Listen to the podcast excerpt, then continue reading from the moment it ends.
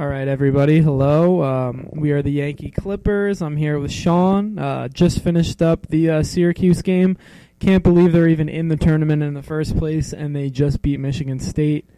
Uh, unbelievable game. Watched most of it with you, but yeah, I'm still in shock that they're in the tournament. Syracuse is looking to do the same thing they did in 2016. Get Yeah. to the Final Four Yeah. as a high seed. They were a 10 seed that year. Uh, a lot of doubt whether they even deserve to be in the tournament just like this year, and here they are. Absolutely. All right. Well, we'll talk more March Madness later. That's mainly what we're going to talk about. There's a lot to get into. We'll jump right into um, the Yankees first. We're going to talk about that briefly. I'm sure that it's getting annoying. We sound like Yankee boys at this point, but it is what it is. Get over it. That's All exactly It's right. Spring training season's right around the corner. So yeah, like I said, we're the Yankee Clippers, so we know more about the Yankees than most other things. So we uh, let's start with some roster moves. So today Andujar got sent down. Today is Sunday, so Andujar got sent down. They sent down Torres a little bit earlier in the week, which after the Neil Walker signing, I think that means that they're going to be going with Drury and uh, Neil Walker. Yeah, absolutely. And it looks like Tyler Wade's going to have a big chance to uh, to not Yep, only make the team yep. but contribute a lot as well. Um, yeah, I think it's important to touch on that stuff. Mostly, They also, I th- I didn't mention, they released Adam Lind, which means I think they're showing a little bit more confidence in Austin as well. Yeah, I think he's a good he's a good option to play first base. You, you can't really do much else, and I know they're working Neil Yeah. Walker out at first as well, just in case they want to give Bird the day off and let him play. But I mean, we knew the cuts were coming with Andujar and Torres. Yeah, Torres was really struggling this spring. Looked like he just didn't have his timing down, or he was trying to press and make the team. And I'd be shocked if he wasn't up with the with the Yanks by the end of the call ups or whatever. What they'll do with him is they'll give him an opportunity to get comfortable again in AAA. He only played like 20 games in AAA last year. So let him play there, let him get his confidence back up, let him wear yep, out yep. AAA pitching.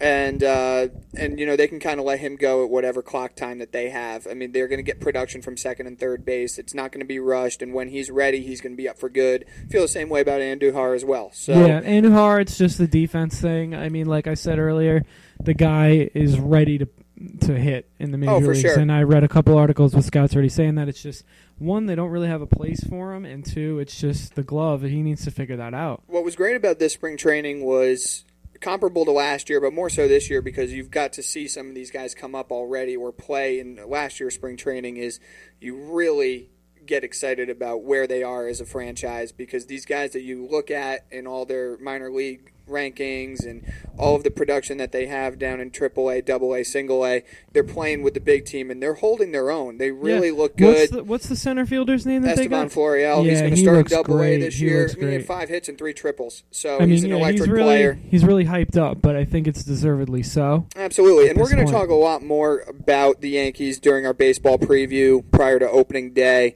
Um, but you know, just because that's the name of our podcast, always good to just touch on a couple news and notes. Yep. Um, since we last talked, Jake Arrieta signed with the Phillies for three years, seventy-five million. It wasn't the time of years that he wanted, but man, he got a nice payday. Yeah, no, and uh, I think that's honestly was kind of the market for him because he is a little bit older. He's got a lot of miles on that arm. Uh, the pitching coach, I believe, that's with Philadelphia was with him in Baltimore, so Yeah. feels at home. Philadelphia's building a little something, something out there. They got some young talent. They signed Santana a little bit earlier in the year, so I think they're going to be a force to be reckoned with in the NL East. Yeah. Um, I, you know, I'd be interested to see between them and the Nationals how things look. I think the they're. Mets In, are I gonna think be in they're the the, next team. Yeah. They're the next team. They're going to be 2019 is going to be their peak. like I said last podcast, I think the Mets are going to be competing for that second wild card spot, bar, barring health. The Marlins are going to be in the basement. I Yep. mean, they, And the Braves are building as well. They have an elite farm system where a lot of that talent's coming up this year. And like I said, we're going to talk more about that during our baseball preview. absolutely. But um, the last signing, well, not signing yet, is still Alex Cobb doesn't have a job yet. Yeah, And and you know, the more I think, the longer it takes to get him signed, the closer he'll be to wearing a Yankees uniform. I think so. If the One Yankees could get him on a Neil Walker kind of deal, Yeah, you imagine that? I mean, just to round out that rotation. So be great. uh, that's something we're looking forward to discussing in the coming weeks as well. Well, but definitely lead off with that. And, All right, let's um, let's jump into something that's a little more relevant because, I mean, to most people, baseball still isn't relevant. It's- Some people, baseball isn't even relevant until midsummer, but it's it's always relevant to us. But exactly. We'll talk a little bit of uh, let's talk some NFL because something big happened yesterday with the Jets. Uh, I, I don't know whether to be excited, nervous. Well, as as the Jet fan in, on this podcast, why don't you uh, why don't you run down your opinions on the move and what you think is going to happen now that you hold the number three overall pick? So the Jets traded up um, to get the number three overall pick from the Indianapolis Colts. Um, you know, I, I don't think they really gave up too much if you're going to go after a franchise quarterback. I mean, it's it's somewhat comparable to the Chicago Bears trade. The Bears gave up a lot last year to the Niners, and they only jumped up one spot. The Jets jumped up three. And you have to take into account that they only gave up three of their own picks, including only two in this draft with the sixth pick and the uh, the second round pick, and then they gave up this pick that they got for Sheldon Richardson from the Seahawks. Yeah, that's not and bad. then and then next year a second rounder. So if you're going to get a franchise quarterback, honestly, I don't want to call that a discount, but that's you're not spending that much money to get that and and and also I think you know depending on what the Browns do, the Giants have said that they don't want that Eli is still their guy for three years, and I don't think they want to draft a quarterback. I I think that they might go offensive lineman. See, it's interesting you say that because I don't think it's that they don't want to take a quarterback.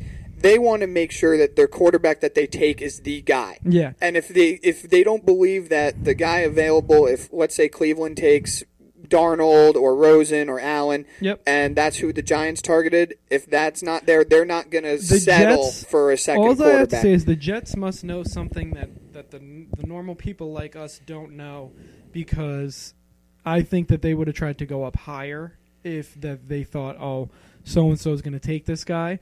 Um, maybe maybe the maybe uh, with the first pick you go Saquon Barkley. Uh, probably not.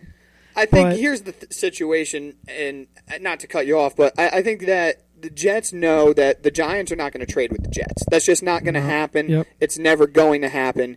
And the Browns are not going to trade their first overall pick because they want to be in the position to take the player that they want. They don't want to wait number four to see what the Giants do, what the now the Jets do. They they're Yeah. going to take their opportunity. They they're going to draft who they want. What I think this means with the Jets going third, because one, they would have had to give up so much to get that number one pick from Cleveland. I think that they like, you know, two or three of the quarterbacks. I'd agree with and you. They're willing to take whoever's left. I think they're they probably have them ranked in order, but whatever, they're cool with whoever falls to them. And you know, you got Josh McCown on a ten million dollar contract, which at first was tough to stomach because most likely. He's going to be your backup quarterback to either Teddy Bridgewater or whoever they draft. They said they're going to have him start though. Who knows what at the that beginning means? of the it's year. March. At the but- beginning of the year, yeah, they're gonna say he's the starter.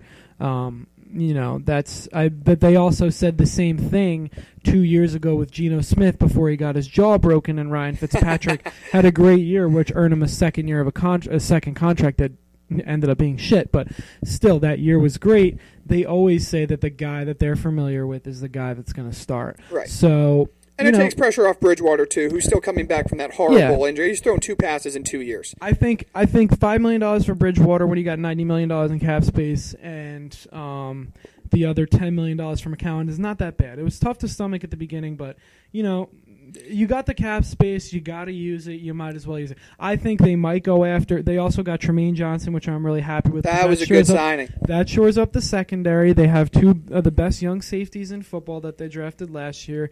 They also re-signed Morris Claiborne, who is an impact, really good lockdown corner when he plays. When he plays, is he's got a lot of an injury history, but when he plays, he's a very good corner. And Trumaine Johnson, on the other times, a lockdown kind of guy. I just don't think the Rams wanted to pay him because he's young and he's good, so they wanted to go a little bit older and pay a little bit less with Talib. Um, so yeah, and well, they also got Peters as well. So That's that's a good. That's a good defensive. That's good for where the Rams are because they're trying to win now and within the next three years. The Jets are trying to build something, and that's why they went after younger players for a little bit more money with that cap space that they got.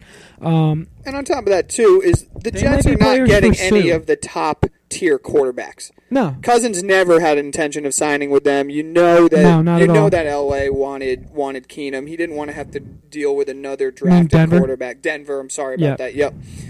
So I, I think the Jets are in a decent spot. If you can have McCown and Bridgewater and Tootle or Tudor, uh, you know, the next quarterback, yeah, definitely. that's going to I be a good agree with that. situation for them. I and I think you know they still have a lot of money to play with. They could go after a guy like Suh.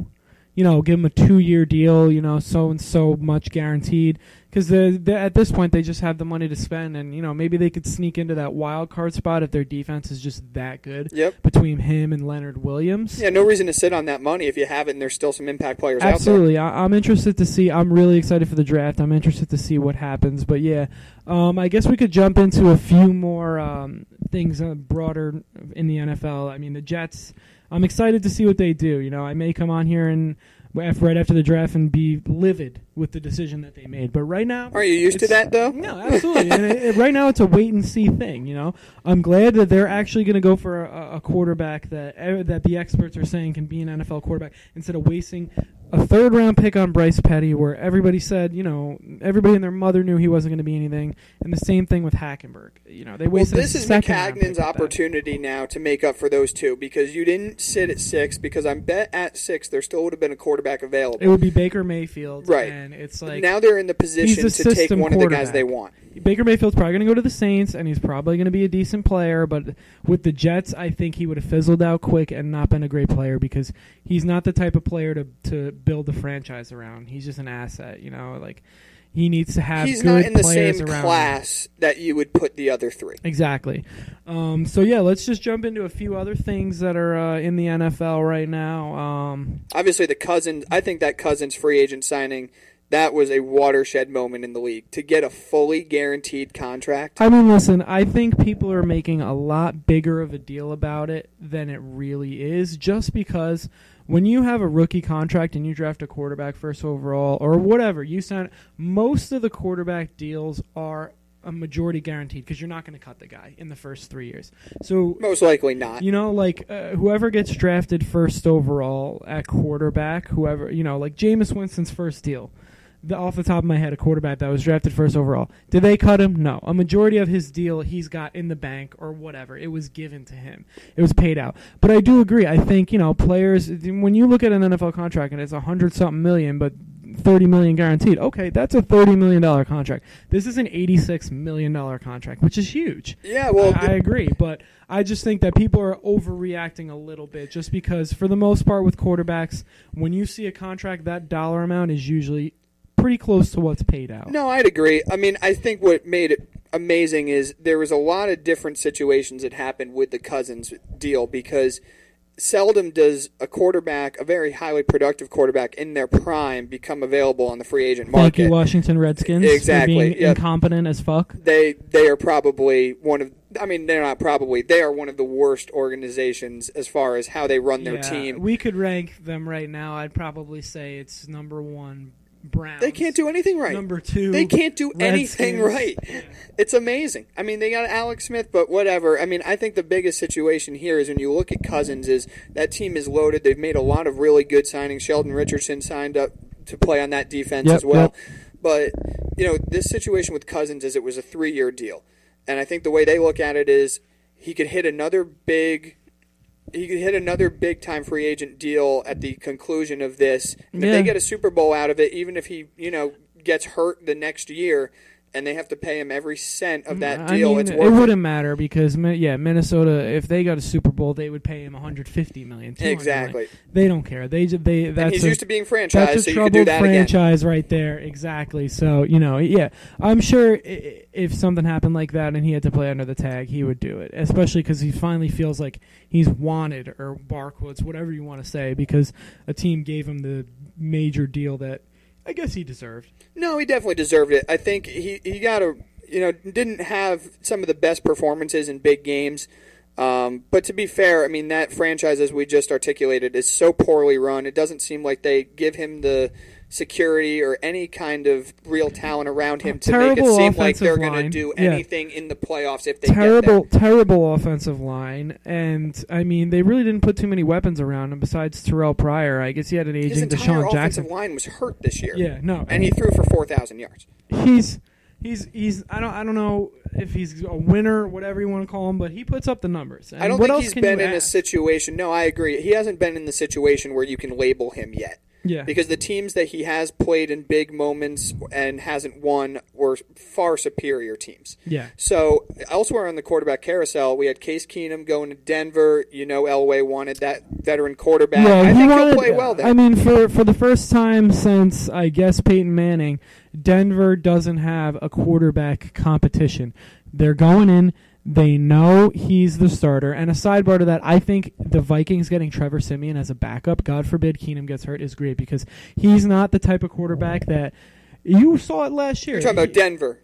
No, uh, Trevor Siemian was traded from. Oh, I'm just correct, going back yep. to the Vikings. Gotcha, gotcha. He was traded. I think he's a great backup quarterback because in short three game clips, he's he's a he's a really good game manager and he can win you games. But when it comes to a full season, he gets beat up too much. So he's your perfect backup quarterback. Yep, and a seventh round pick. Those are not usually the guys that you want leading Exactly. your franchise. I think it was a good deal for both teams. And I, can't, like I said with Denver, going back to Denver, um, it's good that they finally have a quarterback going into camp for the first time since their Super Bowl year that they know is their starter, and they don't have to worry about. You know who's our quarterback? Paxton Lynch, Trevor Siemian, fucking Brock Osweiler, Oh, God. who already robbed them blind once.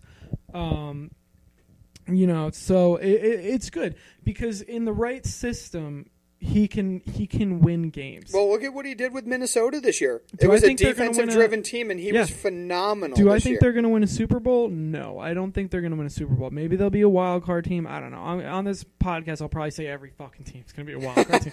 But I mean, I think that he, it was a great deal for them because they didn't want to mortgage a first their first round pick on a quarterback, and And they didn't wanted have to break the bank for guy. Cousins. Exactly, exactly. And how happy are you that you don't have to see Sam Bradford play for the Jets because he signed that deal with the Play Cardinals? is a very strong word. You mean fucking standing on the sidelines in sweatpants and collect a check. That's it. Twenty million dollars. Let me hire his agent right now for whatever job I have. He must be able to fucking sell salt to a slug. This guy. How is he able to continue to get his upside paid for? I mean, his upside is not I- even a thing uh, anymore. He's been yeah. in the for ten when years. you're 90 years old, do you still have upside in life? No, you're well, about that's to what fucking I'm die. wondering. Exactly. He's 90 years old in He's 90 NFL years. I mean, the guy He's got continues bone to on get bone on huge his knee. deals. He can barely walk. He's good for one game a year. He, the first game of the season, I bet you the fucking Cardinals, if they play on Monday night or whenever, they're gonna win by 30. And then the next game, you're gonna find out that he's out for the rest of the year because he twisted his knee the wrong way on a throw. Yeah, and it's also hard too because it seems like even when he's walking around the facility, he stubs his toe and he's out Yeah. eight weeks. Absolutely. So, I mean, I don't think that the Cardinals had much else going on. They knew they weren't going to get one of the top quarterbacks, and I, they had to allow for a veteran to sign, and they had money just like the Jets did to throw at him. But I think the Jets are in a better situation with the way the quarterback market wound up because you got a guy in McCown who threw for seventy percent completion, thirty or three thousand yards rather. Good mentor. Obviously, he's Yeah. had every single the offensive coach part, in the, the best part about league. McCown, and I was reading this on um, a couple websites, um, is that he doesn't he doesn't need that many reps because he's been he's he knows the system. He's been a starter for so long. He's very experienced. Um, so the fact is, during practice and stuff, there's only so many reps that each quarterback can get. That means if McCown doesn't need any reps, even if he's the starter. That means Bridgewater can get a lot of reps. Who hasn't? Who's played one down in Bridgewater's in a years good spot too because and the rookie able- that they're going to draft can get the rest of the reps, Yep. which means they're going to get better. And McCown is not. It's not going to be too big of a minus for him not to get reps, which is why I'm glad they re-signed him because it's just like he can lead a team. Is he going to lead a team to a Super Bowl? No, but the Jets don't expect to win a Super Bowl, so No, it wasn't a bad signing. And the good thing for Bridgewater is if he does win that competition, he's going to be incredibly motivated to not only show that he can be productive, but just actually play. And as a 25 year old quarterback who was supposed to be on the rise before that catastrophic knee injury. I mean, he made a Pro Bowl the year before that. exactly. So, it's he, like he if he plays well for you guys, it's a it's a he's bonus. shown it on the field. It's not like it's just like oh he was this talent at Louisville and then he immediately got hurt. Oh, no, he's shown he's a very he led the team competent NFL player. before that. Yeah. So I mean I think it was a great signing for the Jets because what's the worst that can happen? He you cut him right. year. and if he uh, plays great, you could always franchise him if you don't feel like your rookie quarterback is ready. yeah exactly. Uh, But you I- hope he is if you just drafted third. the Jets are finally making some competent decisions, which from their their very recent past to their far recent past is all I can ask. Yeah, as At a Jet point, fan, you I have was to just the want. one thing I was disappointed about was that they didn't go harder after Allen Robinson.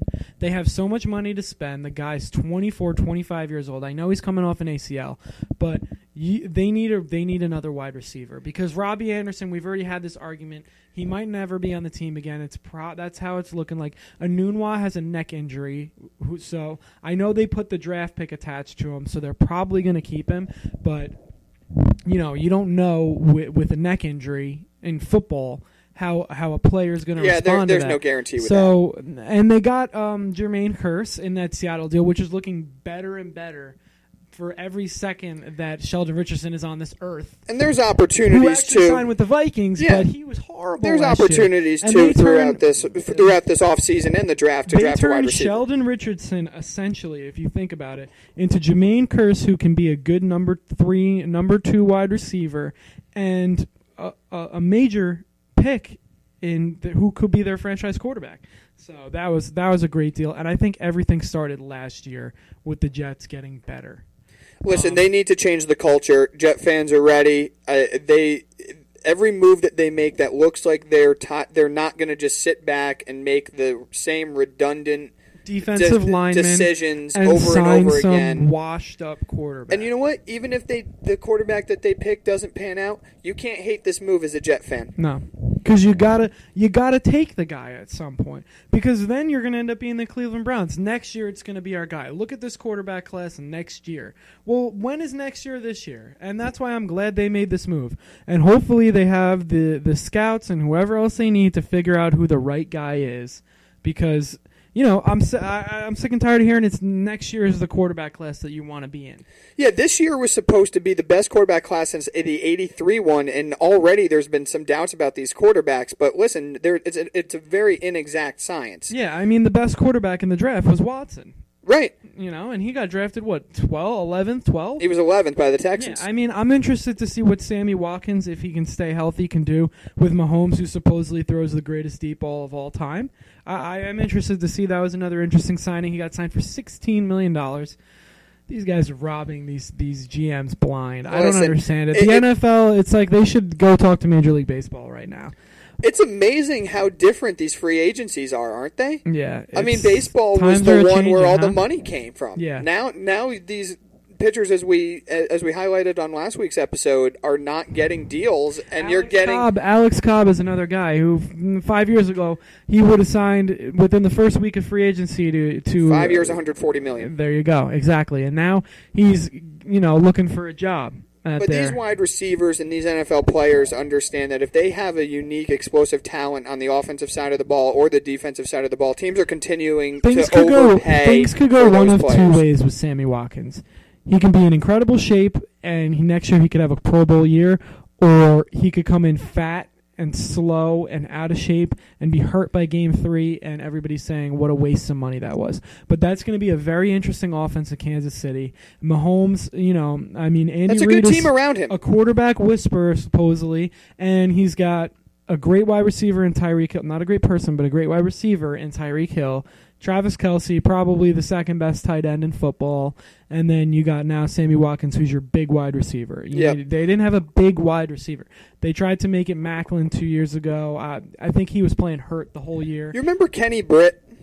Of course, There's a lot of comparisons between Watson or Watkins and Kenny Britt. I can see that because the guy is. you keep waiting for him to hit that level of stardom, talent, and he just and- doesn't do yeah, it exactly. consistently. You know, I I mean, Kenny Britt was on the Patriots this year for a little bit, but uh, I know. Could have had a ring. Yep. People were always comparing him or saying how great he was going to be, and they kept waiting yep. for his upside. And I feel like the same thing is with uh, Sammy Watkins. Yeah, and you know, I think it's just going to end up with Sammy Watkins being that he's never in shape. I mean, he looks fat out there. Honestly, not not that I'm in the best shape. Well, there's a whatever, reason but where certain teams cut keep cutting these guys, and then but there only has to be one dumb GM to sign him to an eighteen million take a deal. hit. I don't understand it, but you know, the last signing that I think is um, a little interesting is.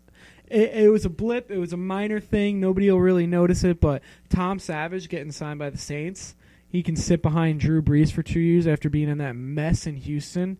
I mean, Deshaun Watson's clearly a great quarterback, but I think Savage, I think after sitting behind Drew Brees for two years, if he has any semblance of talent, he might end up being something. Yeah, and especially when you have uh, Sean Payton there. I mean, he's he is a really great offensive mind. He's always done well with Yes. quarterbacks. And like you said, having Brees there, learning from him, and finally being in a consistent system. Yeah, and not not being you know jerked around and saying, "All right, you're our starter," and then next week this guy's our starter. He knows he's going to be the backup quarterback for at least two years, and then maybe it's his time, and maybe he's ready. Instead of you're the starter, you're not the starter, this, that, whatever. Now he knows it's time to study. It's time to watch. How one of the best quarterbacks of all time has done it, and then I mean he's more talented than Drew Brees. He's got a bigger arm. He's taller. I mean, he probably maybe he maybe he can figure it out. Yeah, there's a chance. I think the last free agent move that I want to talk about, and I think you'd agree, is man, I tell you, the Packers are really not making Aaron Rodgers happy. If you remember, they fired their quarterback coach. They just got rid of they just got rid of Jordy Nelson. That's I- Rodgers' boy. I don't I don't really know if I completely agree because I mean if you're Jimmy Graham let, is a nice signing, but Jimmy Graham is a little soft. I think. he's soft and I mean he's it's like two different players from New Orleans to to um, Seattle. I, I think Seattle misused him a little bit, although he had a great year last year. If you No, look at the he did. numbers. He did. Um, but then I think with Jordy Nelson, I think especially on the Raiders, when you're not playing with Aaron Rodgers as your quarterback, uh, you're going to notice that he's not as good of a wide receiver. There as, was a lot of comparisons between him and some of those Patriot quarterbacks that left New England, or uh, wide receivers that left New England. yeah, and on top of that, I think you know, coming off the injury, I, I, I don't think he's as good of a wide receiver as he once was. And this is one of those things where you know maybe next year, maybe mid mid season. Um, you're gonna the Packers fans are gonna be saying, "Wow, like uh, you know, I really love Jordy. Thanks for your time here, but I'm glad we got rid of him early instead of late." Well, the reason I wanted to highlight it wasn't so much because of the player personnel decision. I certainly can understand why you go I for a giant what you're saying because they you're going to piss off Aaron Rodgers. well- but Aaron, you know what they're going to do? They're going to give Aaron Rodgers 120 million dollars guaranteed, and he's going to play for the Green Rodgers Bay Packers. just seems like he's one of those guys, though, that he doesn't get. He's not happy when some people make decisions that are not popular with him, and he loved him some Jordy Nelson. No, he did. He did. Um, but you know what? It's like, what are you going to do? Your options are go to another team, retire, or take the Brinks Biggest- truck of yeah, money yeah. that they're going to back up to you. And they know that, especially after this Kirk Cousins deals. He's licking his chops because he's the best quarterback in the league. He's probably got five to six good years left, barring the shoulder thing, but I don't think that's going to be too much of an issue for him. And he's going to get, like I said, $120 million guaranteed for four years, you know? So, yeah, they got rid of Jordy, but maybe they'll pick up another wide receiver that'll make him happy. Yeah, They have Adams, who, I mean, as long as he can stay out of the concussion protocol, was great last year. He made he he was head and shoulders above Jordy Nelson. They have Ty Montgomery, who's a dynamic player, probably not a running back.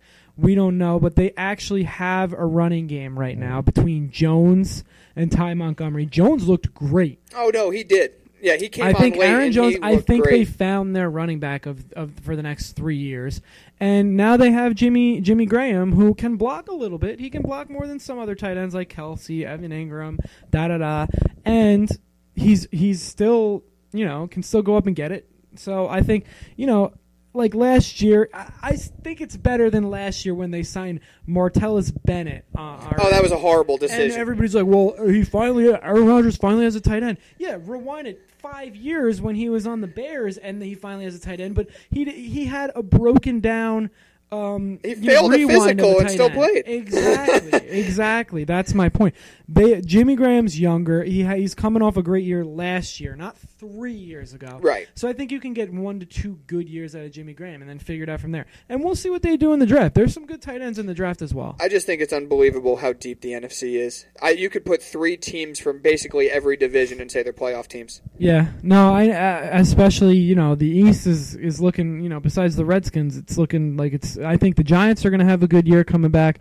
The Cowboys are going to be competing for for the title, and the Eagles just retooled.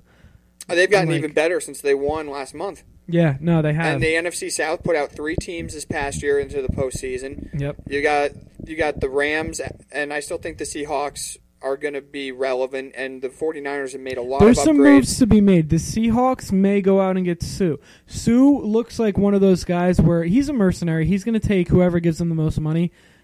I could see Suh playing for for one of two teams.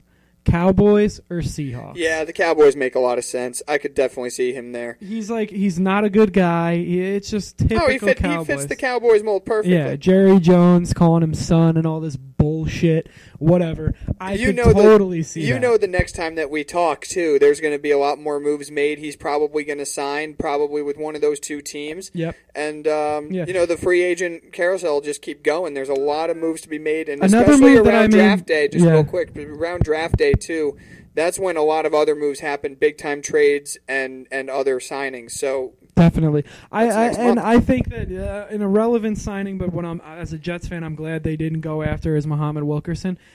I mean, he don't want him was trash last year. I do not want him back, nor do I want Sheldon Richardson back. I am glad they're out of there, and that Leonard Williams is the face of that defense now, along with Jamal Adams and Marcus Maye. Um, I think they're going to have a really. I think they're. Have, I think they have like a top five defense. Oh, I this year. agree. And as we were talking about before, it's a time for a culture change with, New, with the New York Jets. It's Yeah. no longer the same bad guys making excuses, letting them play. Muhammad Wilkerson, once he got paid, he put He forth was a different effort. He was player. done. Yeah, He was exactly. done. Sheldon And you can't Richardson, even before he like got that paid, was like that. When you have a young, dynamic defense, because that's just a toxic mentality that gets passed on to the younger guys. Absolutely. Yep. I completely agree with you. So that covered a good amount of the NFL. You want to talk a little draft? What you think's going to happen? I mean, I, I Well, why don't I'm we just talk about our two but- teams right now, A- Well, and Jets, we'll, we'll get more into it as the weeks go on. Jets. I think it's slightly obvious what they're going to do. Not slightly, but like 100 percent obvious. They're going to take a quarterback because Do you have a preference with who it would be, just from everything that you've seen and read and heard? I think Josh Allen gets more and more interesting by the day. I mean, he's got a big arm. He's six four. A lot of Carson Wentz comparisons. Sam Darnold. I watched a couple USC games. He threw a lot of ducks. And He when, really and as did. we've discussed, when is a USC quarterback done a whole lot in the NFL? yeah, no, exactly. Carson We've already- probably the best, and that We've already done that. Been there, done that with uh, Mark Sanchez. Ch- Carson Palmer's the best USC quarterback like ever Oh yeah, to play in the NFL. No. Um, you know, I don't know. Rosen, he doesn't have any of the measurables, and you know, Josh Allen shined before, during, and after the combine, so he seems to be the leading guy. Where you know, I, I guess he has some accuracy problems, but that could be adjusted. But yeah, the Jets are definitely going to go quarterback. My preference is Allen because if the Jets just traded up to number three and they take anybody besides a quarterback, I don't think there's even an explanation for it. no, there can't point. be, right? because you can't take the defensive end Chubb when you don't have a quarterback, which is the most important position in the NFL, unless you can tell me. Hundred percent that you think Teddy Bridgewater is what he was before, And if you And do, then why'd you sign him to a one-year deal? Well Lock him up if you think he's going to be that exactly, guy. exactly. I mean, So there, I think there's a 99.9% chance that they take a quarterback. that move was made with the intention of taking a quarterback. Yeah. All right. So let's let's go to something that's you can speculate a little bit more on. What do you think about the Giants? Are they going to take Barkley? Are they going to take the offensive lineman out of Notre Dame? Are they going to take Chubb? What are they going to do? I tell you right now, it, this is Or a quarterback. This is such an interesting spot to be in because you can make a case for just about anything. Although the more I've thought about it, I just can't see why you would how you can take Saquon Barkley at two, because the thing is is you hope you're never in this position again drafting second. Yeah. You're gonna have a chance With- to with- take to take the next quarterback, heir apparent to Eli. Exactly. And even if you believe Eli's your guy, you don't have to start the number two quarterback. Yeah, and with running backs, like you're not going to get a player as great as Saquon Barkley later in the draft or an undrafted free agent, but the difference between oh, an undrafted running back and Saquon Barkley, the margin of that is a lot closer than the the number two overall pick at quarterback and the undrafted quarterback that is a third stringer for his entire life and just collecting a paycheck. Exactly. So here's the way I look at it. The Nate Solder signing, they definitely overpaid for him, but they had to have a left tackle. They had to have a left tackle. I watched too much Patriots football, and I think what you're going to come to realize is he's not as great of an offensive lineman as as as You're you good paid. for a hold a game. Yeah, But Uh, could you be because- possibly any worse than what Ereck Flowers was? No, No. Mm, That's so, and on top of that too is he was protecting Tom Brady's blind side, who's a quarterback of the same mold that Eli Manning is. yeah, No, old, immobile, needs time in the pocket. So you know that you're going to get protection there. They signed the Absolutely, offensive yeah. guard from Jacksonville. I like that signing a lot. paid a lot. Yeah, paid a lot, but you know what?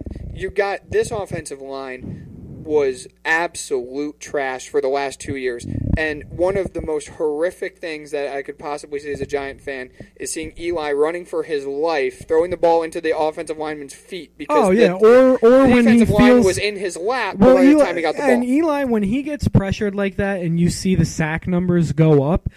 You can see that he changes as a quarterback more than any other quarterback Yeah. I've ever seen. And there's only that, so that much played more at a that high body level can take. because what you can see is Eli starts to try and guess when the pressure's coming, and he'll just nobody will touch him. And if he feels it or he thinks he feels it because he's been pressured so much that season, he'll just go down.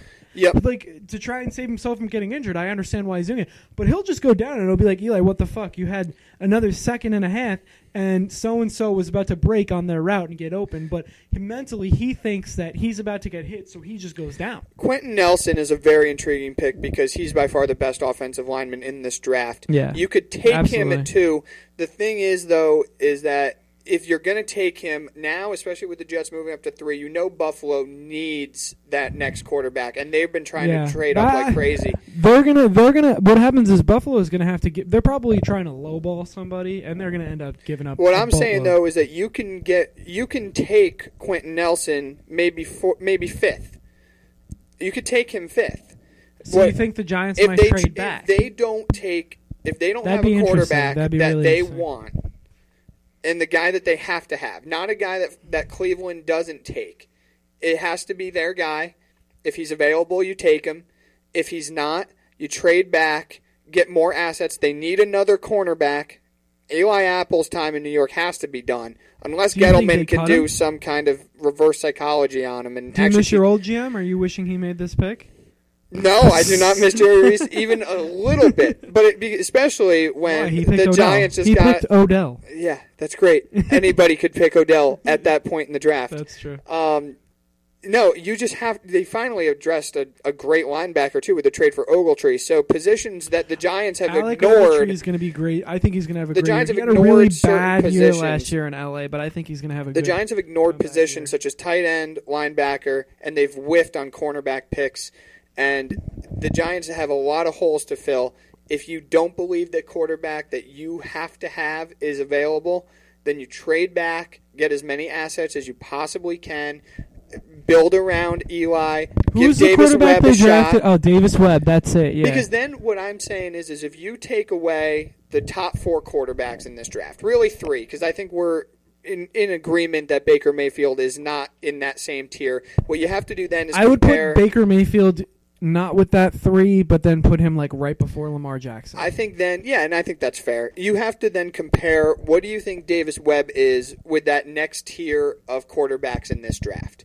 If you think he's as good, then you keep him and try to develop him as your next guy. If not, you Yeah, can always take a that's the way to Lamar. Jackson in the number two pick. They're going to have the second pick in the second round. I bet he's probably available by then. You could do that too. So they're going to have options at quarterback. If they don't go number two, they just better take the guy, just like they did with Eli in 04, that they believe is going to be the quarterback of the franchise for the next 10 to 15 years. All right. So I think that's enough NFL talk for now. There was a lot The that draft. happened, though. The draft is when a month away ish. yeah, April 28th, I believe, is the first night. So, So, yeah, we're looking about a month, month and a week maybe. yep. so- but with this week of free agent signings, how do we not make that a huge segment, Of right? course, and well, now and the Jets, the Jets trade through a huge wrinkle into that. Absolutely. So we kind of buried the lead here. Let's what talk month? about. what month is it? It's March. Nothing's been happening though. Right? Nothing really. Yeah, Maybe just just, a couple uh, college basketball games. Yeah, exactly. So, you know what? This has been. I think this proves that there isn't a truly great team, or there wasn't yet in college basketball. But the the upsets, we said that a couple times on this show Yeah. before. before the upsets have started. been the upsets have been pretty uh, interesting. Um, so, I guess we want. Do you want to go in order of when they happen, or do you just want to lead off with UVA? Because that's I think we should just lead off. How with do we not lead off with the first 16 ever beating a one? And not just beating. They that blew 'em up. was an ass kicking. All right, so when watching that game, because I rewatched it, unfortunately, I was out to dinner. I missed a, f- a little bit of it, but the Retrievers seemed to have control of that game from the absolute beginning of the second half. First half, it was a close game. Then I go in to watch the second half, and the way Virginia's defense is is designed is to dare you to shoot the three Yep. and they came out and smacked Virginia in the mouth. And for a team that just a week ago won the ACC tournament, they looked like they didn't know what the fuck just hit them. A, th- what's interesting about Virginia is they play a very defensive game. So when they got down by increasingly six, Exactly. eight, ten, you knew they it was don't over. have they, don't have the possessions. They yeah. don't, you don't have the possess- possessions in Virginia games. And what happened was after they freak out because of the threes, then they start playing up on guys, and you're getting dunks galore from the retrievers because now they're blowing by, and Virginia's going against their game plan that has helped them win games all year. They only lost three games this season. It's That's tough a to- historic year. it is. And then what happens is instead of guys like Kyle Guy and all the other players on that team doing what they do, they're taking bad threes. And you know what? It was just Well, they're trying to do what they're not play- meant to if do. You play if you play a three game series, a five game series, seven game series, I think that UMBC gets one win. But this is the tournament, and this is what happens. that's what makes the one and done so great. Exactly, and the, that coach had a perfect game plan. They pulled, they they hit the shots that they needed to, and then they did exactly what they had to do, which was go to the basket once Virginia, because Virginia plays the paint. They don't let you come in there, and they dare you to shoot the three because they figure it's a numbers game. They're not going to hit it. Well, guess what? UMBC shot above fifty percent for three for that game. They had a really high field goal percentage, and then you know what? When they started contesting the three, they did the right thing, which is blow right by him, go to the basket, and get a couple easy dunks. They looked so comfortable playing that game. And and it was crazy because the team that should be looking comfortable is Virginia, and they looked like they didn't know what hit them for a team that just won the ACC tournament and had one of the best years we've seen in a really long time in the ACC. They didn't look like they knew what to do, and you can't say that Hunter, their their freshman phenom who's going to play in the NBA someday, you can't say maybe he would have made a small impact. But losing by 20, you can't say he was the reason why. oh no, not even I close. adjusted my bracket when he when he went out. I took them out of the championship game. I still had them going to the final four. I had them winning when I didn't know he was hurt. I took them out and I put Gonzaga in, but I didn't. Obviously, I didn't think that they were. go- I thought they were going to go to the final four still. I was stubborn. I kept him in. I, I analyzed that loss of of uh, of their player, but I tell you what. I mean, how how do you not think that they're still because they're playing some of the top competition in the country Every in the game. ACC Absolutely. every game. And you So- know, it just I don't know their their head coach. Uh, he's gonna have that like he's gonna have a black mark next to his name until he can get to the final four now because that's tough. And you know that those guys coming back next year, Hunter guy, the rest of them that aren't seniors, you know. If they're a top three seed, they're going to be shitting a brick when they have to play because that's something that affects you for a long time when you're the first team ever, first number one, number one over, not just the number one seed Yeah, the number one the overall seed in the team tournament. in the country loses to, you know, the worst team in the committee's eyes. and the way, and you said it perfectly too. It wasn't the fact that they just lost. They're going to have this going over their head into Yeah. next year by the fact they lost by twenty to you a sixteen it, seed. you can call it a bad matchup, call it what you want. They You got can't call smacked. it a bad matchup. They you can't call the. You can't smacked. call that No, because yeah, they they got smacked. They just that's that's a once in a however many years college basketball has been being played game right They've there. been doing the 64 teams. I know we have 68 now, but it, we, I think a lot of college basketball fans still consider it a tournament of a round It's of like the wild card thing. Yeah, Yeah, whatever. But it's been happening since uh, 1983. First time still that a 16's ever beaten a one, and Yep. this could be the only time a 16 ever beats a one. for another 20 years, whatever. We could be dead the next time. if a 16 Absolutely. I mean, one. it was insane. And I think that was really what turned the tournament upside down, obviously. But the night before, the Arizona Wildcats get bounced by Buffalo. Yeah, that that game was pretty crazy too. I mean, like I said earlier, they just didn't. Um, you know, they they couldn't fucking inbound the ball to the best player on one of the better teams. And I have to go back to the Virginia thing. You know, Tony Bennett said it perfectly, who's their head coach. He said, when you walk in that building, you got to be ready for anything to happen. And Yep. he handled it with class. He, but he's going to have a black mark next to their name forever. But anything can happen on any given day. That's why it's March That's, Madness. and we When you love walk- this tournament. When you walk in the building for that game, you could lose. For That's sure. the way it is. Especially, and the most dangerous thing is being a team that's playing tight when you're playing against a team that has absolutely nothing to lose. Exactly, and this makes it more interesting, in my opinion. Sucks for Virginia, but now any six-team seed can look back at this and say, "We can do it." And coaches are going to use that to motivate their team. You may see this; you're not going to see it often, but you may see this happen again just based off that. Was there a team happier than Kentucky Oh, with these man. upsets going down? No, no, definitely not. Maybe Because when the seedings came out and they were a five, they had by far the hardest road to get to the final Kentucky four. looks great, by the way. Oh, There's they two look teams awesome. that I'm going to say look great, and Kentucky's one of them. I'll tell Duke. the other one later. Well, yes, Duke. I was kind of buried the lead there, but Duke is going to win the national title. I'm saying it right now. They are going to win the national title. I have them winning in my bracket. Grayson Allen is looking like looking like a different player right now. The way he's slinging those skip passes around, getting into the lane, and you know he was playing a good URI team, and he looked great. Bagley looked great. Wendell Carter had some mean post moves down there, and that's not even to mention their other two guards, the two freshmen. For their names, you know, leave me right now, but they look great. They do, and and another team that looks great too is I'm not a Duke fan by any means, but I'm calling it. They're Yeah. going to win the national. Villanova looks pretty oh, Duke fantastic Light? too. You mean Duke Light? Villanova looks really freaking good. So, I mean, you have a couple powerhouses that have Let's go back to Arizona. straight out though and looked as good as they have all regular season. Let's talk about some upsets first. Let's go back to Arizona. So, when I watched that game, I wanted to rip the hair out of my head because, first of all, um, like they they just can't make an entry pass. I don't get it.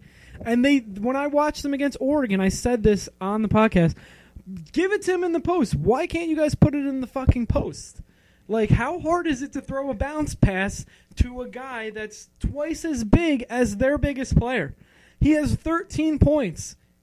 I think too is when you watch Buffalo play and teams of that nature. Buffalo wanted to run the whole time. But that there is something to be said. I feel the same way with teams like URI when especially when they beat Oklahoma is there's something to be said for these teams that are starting all juniors and seniors who have been playing together for 3 and 4 years because you know what? A they don't have the pressure on them that in Arizona has, but they have the continuity. I They completely agree crisp, with you, but solid brand have of you have you ever looked at DeAndre Ayton on television next to Buffalo's tallest, Oh no, I player? agree. He's a Athletically, freak. he's a freak. Give him He's a freak compared to even some of the best uh, competition in all the major top five in the. NBA. He's a freak. He looks like Shaq. He's a back in the day.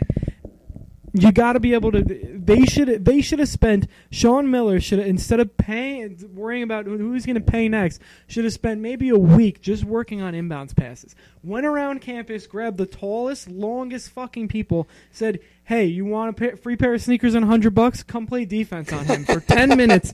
We're just going to throw him entry passes. That's all we're going to do." Had they been able to enter the game into the post, he had double doubles galore. Although it was a double double, so he had twenty plus point double doubles against much better competition. And this was another game that wasn't really close No, at all. nope. They Buffalo ran away in the second half. Sean Miller, I'm going to go out on a limb and say I think he might have coached his last game at Arizona. That is a fireable offense, especially with everything else going on. Yeah. Because it wasn't like they lost on a buzzer beater. They looked ill prepared to play that game, as you said. They couldn't throw an inbound pass. They just didn't look like they had any When fight, I say any inbound heart at pass, because. I've said this like three times, I mean a a post entry pass. I don't mean when you're inbounding it from out of bounds. A post entry pass. That team does not how to th- Against how to inferior you competition. Learn that in like eighth grade basketball when you're trying to beat a zone. You learn how to throw an inbounds pass. Yeah, I don't know whether it was because he was distracted, as you kind of alluded to. I don't know if it's because he just doesn't know how to coach those kind of played. I don't know what it was. I don't know what it was, but you have the best player in the country, and they looked completely. They Yeah. were completely outplayed. th- he's done at Arizona. I think.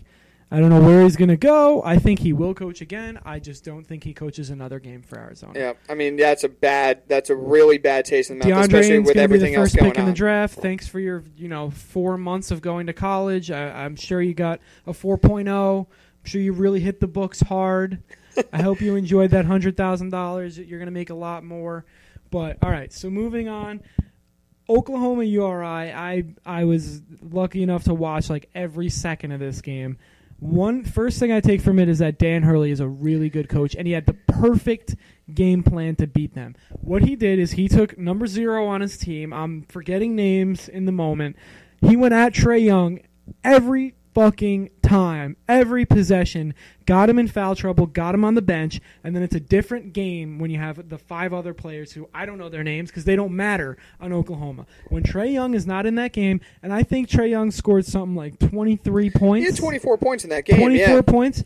He needed 34 to beat him. Yep. He needed. They still force force overtime, and there was a couple players on Oklahoma that were doing an okay job. They did a good job offensive rebounding.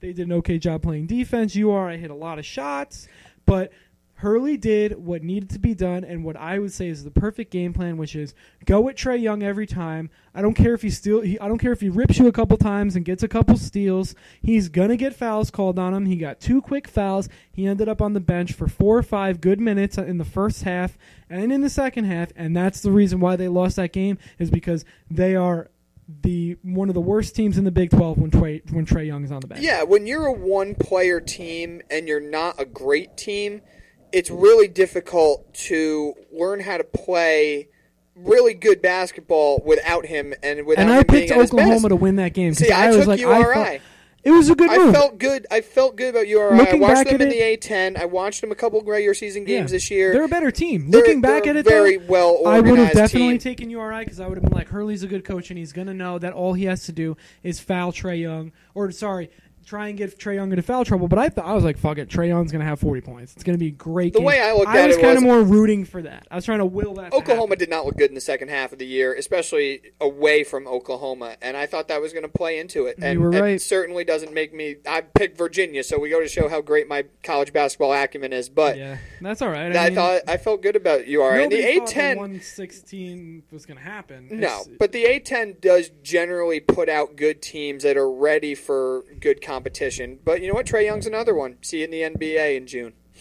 Yeah, I mean a lot that he's going to be like he was the talk of co- college basketball until this Arizona thing happened. He's going to be the talk of the NBA draft as well because I think there's going to be these leaked scouting reports where it's going to be like he's the next Steph Curry and then there's going to be these leaked scouting reports where it's going to be like I wouldn't take him with the first 20 picks. Like some scout blah blah blah. Some unknown scout said I wouldn't take him with the first 20 picks. I think he's going to be out of the league in 3 years. Whatever. But I think he's going to be the biggest talk of the draft cuz he's the he's the one with the lowest floor and possibly the highest ceiling of all the players that are going to be coming out. We have to see who announces that they're going to come out. Sexton just said he doesn't know. He's going to come out. But yeah, Porter said the same thing in with Missouri. yeah, I yeah. fe- there's a strong feeling he's coming out too. Porter Porter wouldn't have done that bullshit where he played like the game where he took like 30 shots and scored 14 points had he not wanted to go to the draft. He would have sat out all the whole year and he would have come back next year probably dominated and prob it would have been better off for him. But whatever. That's besides the point. Let's move on to the next game which is the other FBI special, Miami Loyola. Yeah, and Loyola now I didn't catch all the way in the Sweet game. 16. So, So- basically, what I took from that With is that nun 90-year-old, she only had him losing in the Sweet 16 now, Mi- so. Miami. Miami had the better athletes. Miami couldn't make a free throw down the stretch to save their freaking lives. Loyola hit every big shot they needed to. They executed really well on out of inbounds plays. They were also able to play pretty solid defense when they needed to, and they made all their free throws. And I tell you, it's one of the, it, it's the every year, it's the common theme with these upsets. The teams that are that are playing the role of Cinderella, they make their free throws. They play error-free basketball down the stretch. And if Miami just made one final free throw, it would have been over. I mean, that also shows you the difference between you know a good coach and a bad coach at some of these major programs. And they had not to cut you off, but they had almost every guy on their starting on their five players on the floor at the end. Miami, that is, that was shooting under seventy five percent on the year. That's free bad throws. coaching. But the other thing with that has to do with coaching is, you know, the coaches that are successful in the tournament have their players prepared for every any different situation that can happen. Coach K at Duke, Villanova, Michigan.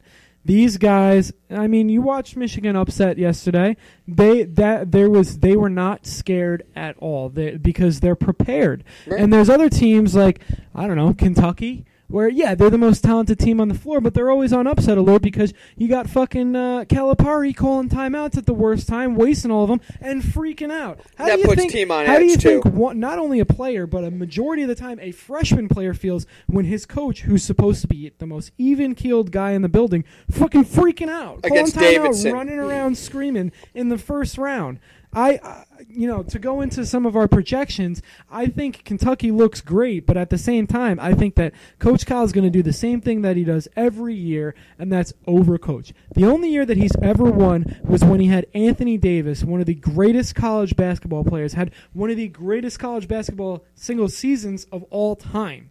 He would have gone down had he played four years as the greatest college basketball player ever. Oh, I don't Not think there's a doubt about that. I don't think there's a doubt about that. With every every stat that he filled, But but that just proves that Coach Cal, even when he had John Wall, DeMarcus Cousins, all these other teams, he's got one championship with Kentucky. I will say this though: One. that twenty that 2014 team that lost to Connecticut in the final, that was a team that had a lot of talent, but never really put it together until the tournament. If you remember, they beat Wisconsin, they beat Wichita State. That looks like this team, but I'm going to tell you, you watch these later games that are going to be tight because the teams are better. He's going to overcoach, and he's going to be running up and down the sideline, freaking out.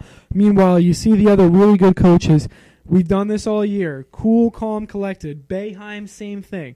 As much as I'm not a big time Syracuse fan, he's a good coach. He's a very good coach. There's a reason he's been there for so long. and as Coach Cal, I don't know how he does it, but he either sells himself as a great coach when he doesn't have a good recruiting class, or a great recruiter when he does. Yep. And This Syracuse a two years coach. Syracuse two it. years ago was a ten seed. They got to the final four. They're an eleven seed who had to play a playing game, as we talked about Because before. what happens he gets is- in. He it- coaches and has those players ready for everything. Exactly. When you watch Boeheim, the players never get nervous. They hit their free throws and they don't stray away from what they're good at. Well, he puts be them in the position and to they'll do what still they be can do playing right. that fucking zone. Yep. It doesn't matter. He doesn't stray away from the game plan because he knows it works. Yep, and he gives the kids confidence too that what they're doing is right, and as long as they stick to the game plan, stick to their skill set, they're going to have a chance to to win a lot of these games.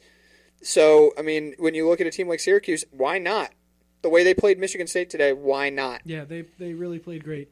That zone was very prevalent, and it looked like even great athletes like Bridges didn't know what to do. Um, so And I'm, Jay Wright for Villanova, same thing. Same old, Very same old. even keel, calm and collected, and that team is rolling right now, right back to where they were two you years ago. You never see that over animated coach that's coming over and screaming at the ref every two seconds or calling timeouts, sprinting out to mid court to call timeouts. That guy doesn't win that often, No, you know, because the, your players see that, and what are they going to do but freak out? right. It, it's not a good way to do it. And and let's just jump into projections here. I got Duke winning it all. Yep, I, I right now feel the best about Villanova. I don't know how you can feel bad about either of those two teams. Um, not at all. Not at all. You know, Michigan got a second life yesterday, hitting that buzzer beater to win it. So who knows? They were playing great coming into the tournament. It's still wide open, and there's a lot of games left tonight uh, in this round of 32 before we talk next. So, but I would agree, Duke and Villanova are probably the two teams that you look at right now and say they're probably playing the best. And Kentucky has that chance if they're if they're coached correctly. I like Duke because they're by far the most talented team left, even more talented than Kentucky. And as annoying and a nuisance as I think he is, Grayson Allen's playing big time basketball right now. oh yeah, he's but he's played big time college basketball all year. And he's slinging the ball around right now. Yep.